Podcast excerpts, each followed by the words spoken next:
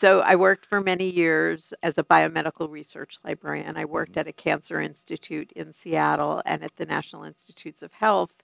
And I really came to understand cancer as a chronic, relapsing, progressive disease, mm-hmm. which, left unchecked, would most likely lead to death. So mm-hmm. that was the framework that I worked in. And people have this misconception about librarians. They think of us in the back room, shrinking. I was a very public librarian. Please join us every week for a new episode of Understanding the Human Condition with Dr. James Flowers. Dr. Flowers and his most admired mentors, respected colleagues, and VIP guests will share valuable insight into underlying health causes, conditions, and issues. These in depth yet approachable episodes are a great resource for both private individuals and industry professionals. Our esteemed host, Dr. James Flowers, is one of the most recognized and respected names in the field of chronic pain, mental health, and substance use disorders, both nationally and internationally. Dr. Flowers is the founder of J. Flowers Health Institute, located in Houston, Texas. For more information about J. Flowers Health Institute and its concierge services, go to jflowershealth.com or dial 713 783 6655. And be sure to mention this podcast. Welcome, everybody, to Understanding the Human Condition. I'm Dr. James Flowers, your host, and today I'm so excited that Eve Ruff is here. She's an absolute dear friend of mine, a colleague that I've worked with for many years. And Eve is a senior consultant with Clere Consulting. And hello, Eve. Hi. Hi, How- Dr. Flowers. How are you? I'm really well, thank you. Even though And- you flew overnight, all night long from Seattle to Houston and landed here about five o'clock this morning. I did. I still have a smile on my face. and you look marvelous. thank you. How was your flight? You know, I don't know Yeah. because as soon as I get on that plane, I go to sleep and then the flight attendant wakes me to get off. You're just like me. That's exactly what happened. I think it's the reduced yeah, air in the plane it's got to or be. just wanting to avoid comfort. everything that's around me. so- yeah, absolutely. Have you been flying a lot since COVID? You know, I actually flew all the way through COVID. Mhm. My work is such that I go to where people need me, Yeah. and there was a great need during COVID. yeah, there was. So I traveled quite a bit. Yeah, you and I have had so many conversations about COVID, how it affected really the human condition, and how it affected lives across the world, and mental health, alcoholism, alcoholism, drug addiction, all of that. How did you see the impact of COVID in your consulting life? One of the things I saw that was particularly disturbing and hard for me as a woman was the number of women who were accustomed to being in the workforce, who were now home with children, and who found themselves resorting to drinking first later in the day than earlier in the day. So something that had been an innocuous habit kind of flipped a switch Right. and really became a problem. So that was one thing I saw quite a bit of. Another thing I saw in my work with families is just that pressure building up within the family system mm. to such an extent that without other outlets, we saw a lot of damage. Absolutely. And, you know, when I refer to you, when I'm talking to families about you, or even the clinicians here at J Flowers, I often refer to you as a family systems consultant. What is a family systems consultant for our audience to help them understand? Well, from my frame of mind, what I mean when I call myself that is I am someone where substance abuse or mental health issues are impacting a family. I go in and really come to understand the dynamics of the family, perhaps multi generational issues that mm-hmm. have transcended the family, and come in with tools and suggestions not only to help someone in the family who's struggling with Mhm. substance abuse, but to help the remaining members of the family. Right. And the way I think about it is if you think about an Alexander Calder Mhm. mobile, and if it's sitting in the museum and it's very still and it's reached stasis, Mhm. when you take an identified patient, someone with a substance Mhm. use disorder, for example, out of the system, everything goes a little cattywampus. So I come in while all those pieces are shaking and help to regain That's some such an amazing story because it's so true. You're right. You take that one piece off and the entire system is just in flux. And I Not sure really, what to do. yeah, and I really love seeing how things can stabilize and be prepared because if a loved one is off in treatment for a substance use issue, when they come back into that system, if they have grown and the family hasn't grown, then we don't have healing take place. Absolutely. And the identified patient comes home, steps back into the system to an unwell family, and oftentimes we see higher rates of relapse at that point. Absolutely, Yeah. absolutely. The flip side, conversely, is also true. One thing that I will often tell family members mm-hmm. is I can't promise them that their loved one is going to get well, but I can tell them assuredly that if they do the work, they can see things from a different framework Absolutely. And respond differently to their and loved respond one. differently. That's right. Absolutely. How in the world did you decide to become? You are a you have a master's degree, I think, in library computer science. I do. You were a librarian for 25 years. How in the world did you decide to get into the consulting world in recovery? Well, it's an interesting trajectory. Yeah. So I worked for many years as a biomedical research librarian. I worked Mhm. at a cancer institute in Seattle and at the National Institutes of Health. And I really came to understand cancer as a chronic, relapsing, progressive disease, which, left unchecked, would most likely lead to death. So Mhm. that was the framework that I worked in. Sure. And people have this misconception about librarians. They think of us in the back room shrinking. I was a very public librarian, and I was a linker between biomedical knowledge and researchers and consumers who needed knowledge. So I was very out there. Part of my schema for helping my clinicians who needed knowledge was I kept the bar in the Mhm. library, and I would have a drink At the library. at the library with every scientist that had downtime in his experiment Yep. or a clinician who came in needing an answer to a question. So what everyone saw was that, yeah, I'd have a drink now and then with someone. Sure. What they didn't know is I was drinking with everyone. yeah. So that led me down the path of substance use Yeah. and an alcoholism problem in my 40s, Yeah. mid career. Wow.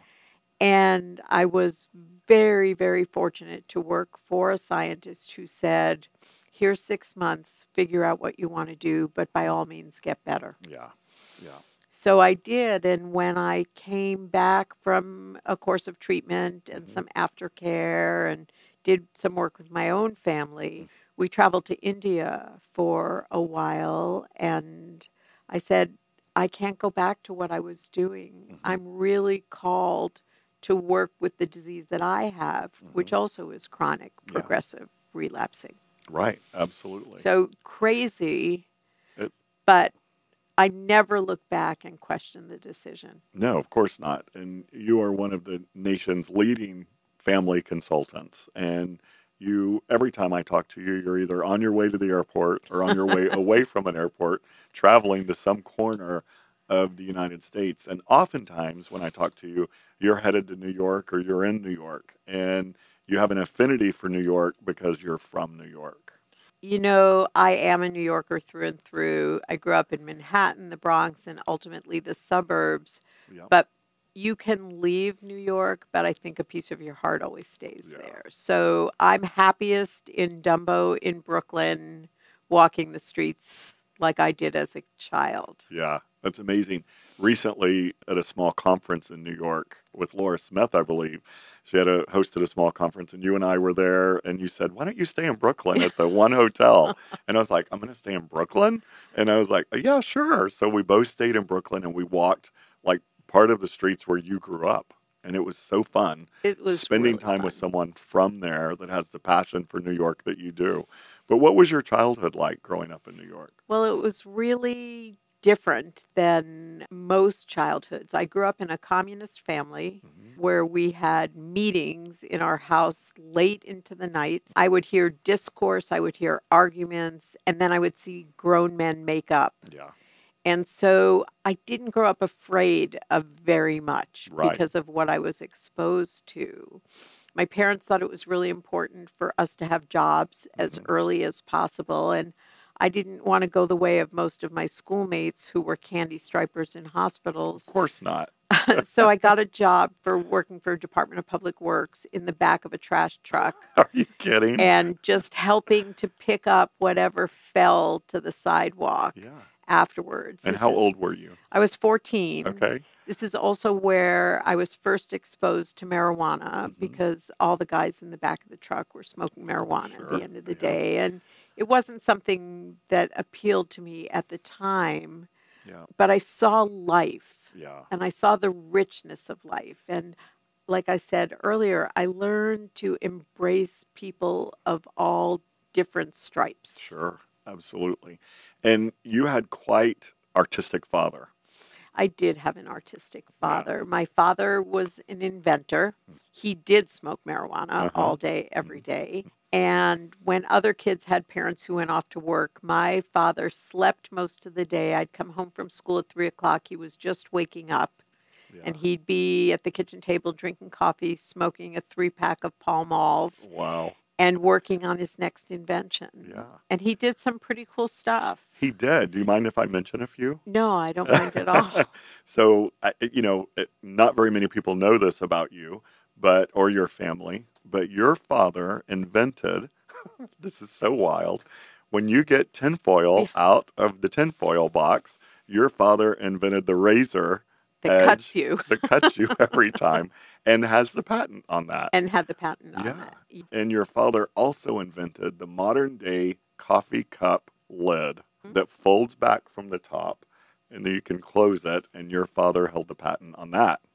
Yes, he had a really. Do you know who Rube Goldberg was? He I was, don't. He no. was an inventor, and they used to make these kids models. Like you'd roll a marble, and the marble would roll the wheel, and the wheel would make the mouse Mhm, run. And yeah. that's how we thought about my father. He just had this mind that ran on a different path. And did didn't he invent the grocery bag with a The handle? shopping bag. The shopping bag. The shopping bag with Yeah. handles for Avon Company. That's Remember so- Ding Dong? Avon Company? Absolutely. Yeah.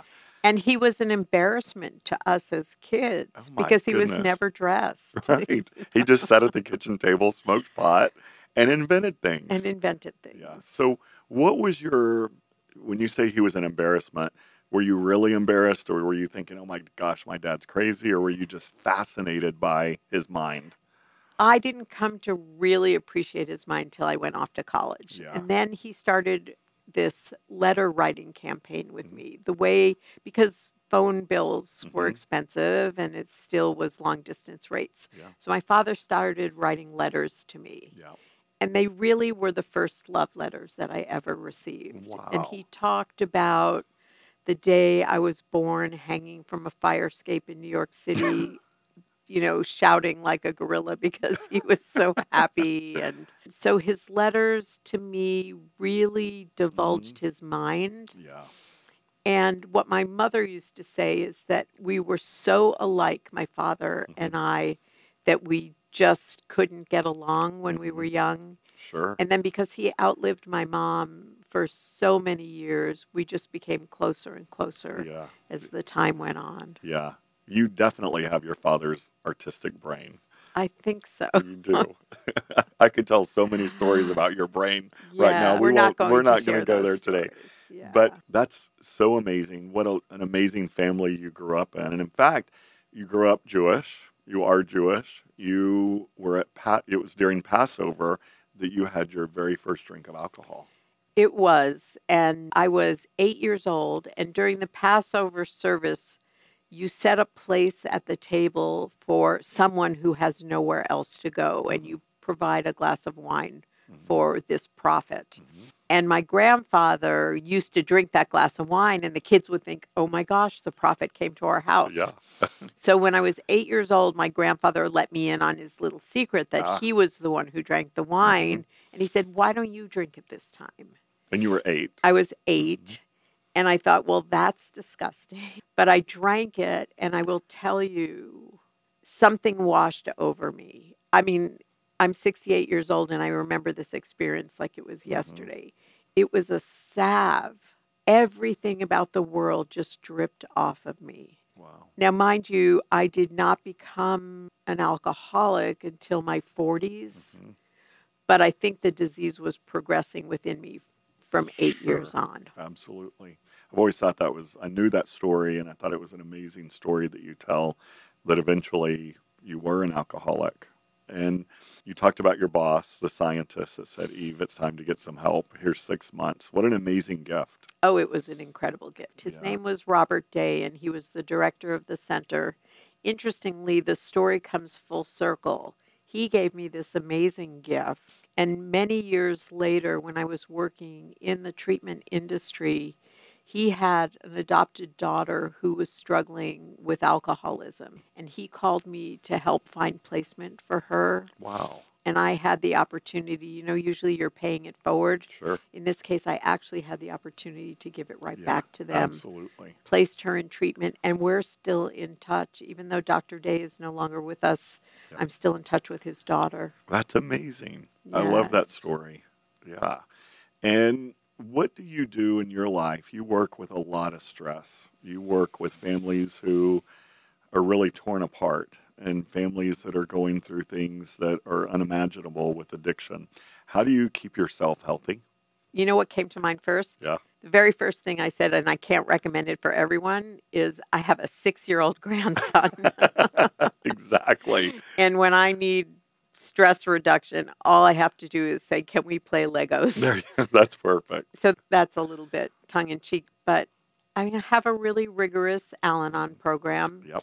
and I was a latecomer to Al Anon, but I had someone who said to me that if I wanted to do this work, I really had to understand where I ended and where my families began. That's right. I have a Peloton. I have an incredible cadre of friends who don't work in the industry, mm-hmm. who are really supportive and don't want to hear stories. Right. Yeah. Unless they're really good stories, Yeah. then they want to hear Yeah. them. And so that allows you to get away and Yeah. I'm using the word normal, but be normal, be out of Mhm. your field, be yourself and talk about other things than Yeah. recovery. But I think because of my own personal journey of Mhm. recovery, because I use a lot of the tools that I learned in treatment, meditation on a Mhm. regular basis, Yep. exercise on a regular basis, good Mhm. nutrition to the best of my ability, Right. given that I travel Yeah. so much. I just really work to have that peripatetic balance in my life. Absolutely. Peripatetic. I can tell you're a librarian. I love that. You know, And- I was going to tell you one other, just this great Yeah. story. I worked for a woman early on in my first internship, and she gave me this visual. She said that when she, it was a women's treatment center, a Mhm. 24 bed women's treatment center, and I was an inpatient counselor intern. Right. And she said to me, When you walk in this building, the first thing you do is put on a Teflon raincoat. Wow. And she said, It's semi permeable, so what needs to come in will come in. hmm But everything else has got to be allowed to just drip right off you. Otherwise, you will not be able to do this work. That's exactly right. Similar story. I had a one of my graduate professors uh, often talked about the hat, their professional hat, and leaving the office and going home on a Friday afternoon or an evening and being able to take that hat off. And he said, the advice that I want to give you going into this field is every day when you leave your office, whether you're wearing a hat or not, put your hand on your head and take the hat off and place it on your desk and pat it and tell it you'll see it tomorrow. Oh, I love that. And I've done that for 32 years. Yeah, I love that. And it does help. It actually helps. And I love the story of the Teflon. Yeah. Yeah. So tell everybody, how in the world did you get from New York to Seattle? That's a big difference. It's a big difference. In a blue Ford van with a backpack and a boyfriend. In we- 1978. 1978. So now you all know how old I am.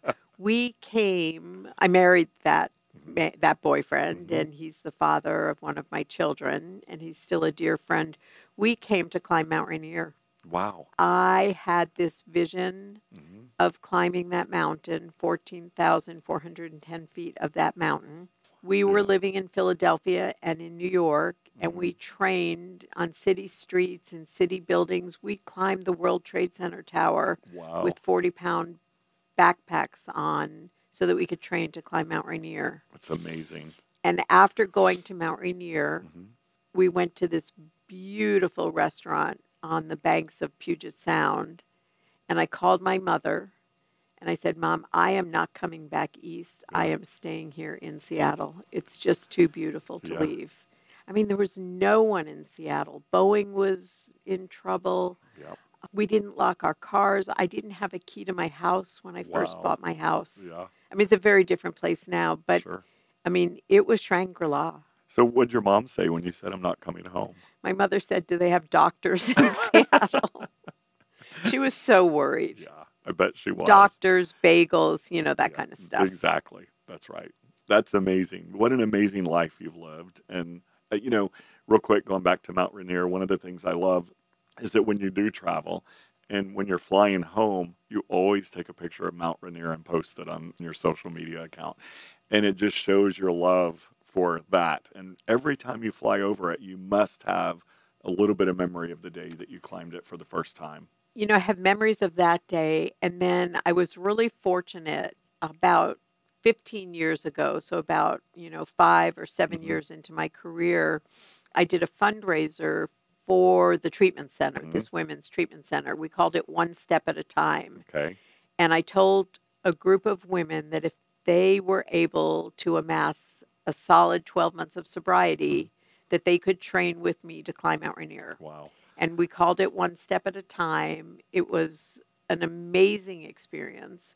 We did not summit, but there was more instruction in the fact that we were unable to summit Sure. and the parallels climbing that mountain, Mhm. preparing, doing the work, taking it one step at a time, having to be able to get down the mountain, not Yeah. just up the mountain. The parallels were so many. And this small group of women, there were about 13 of them and some guides and me, Yeah. are still all in close touch. That's so so that mountain often is my higher power. Yeah, absolutely. I see that. Absolutely. What advice do you give families looking for help for their loved one? We'll wrap up and say, I'd like to know what advice do you give families during their tumultuous times of, I don't know what to do? What's the steps they take? Well, the very first thing I tell them is that if they can trust the process and if they don't have hope, let me carry the hope for them Mhm. while they are waiting. So Yeah. that's step number one.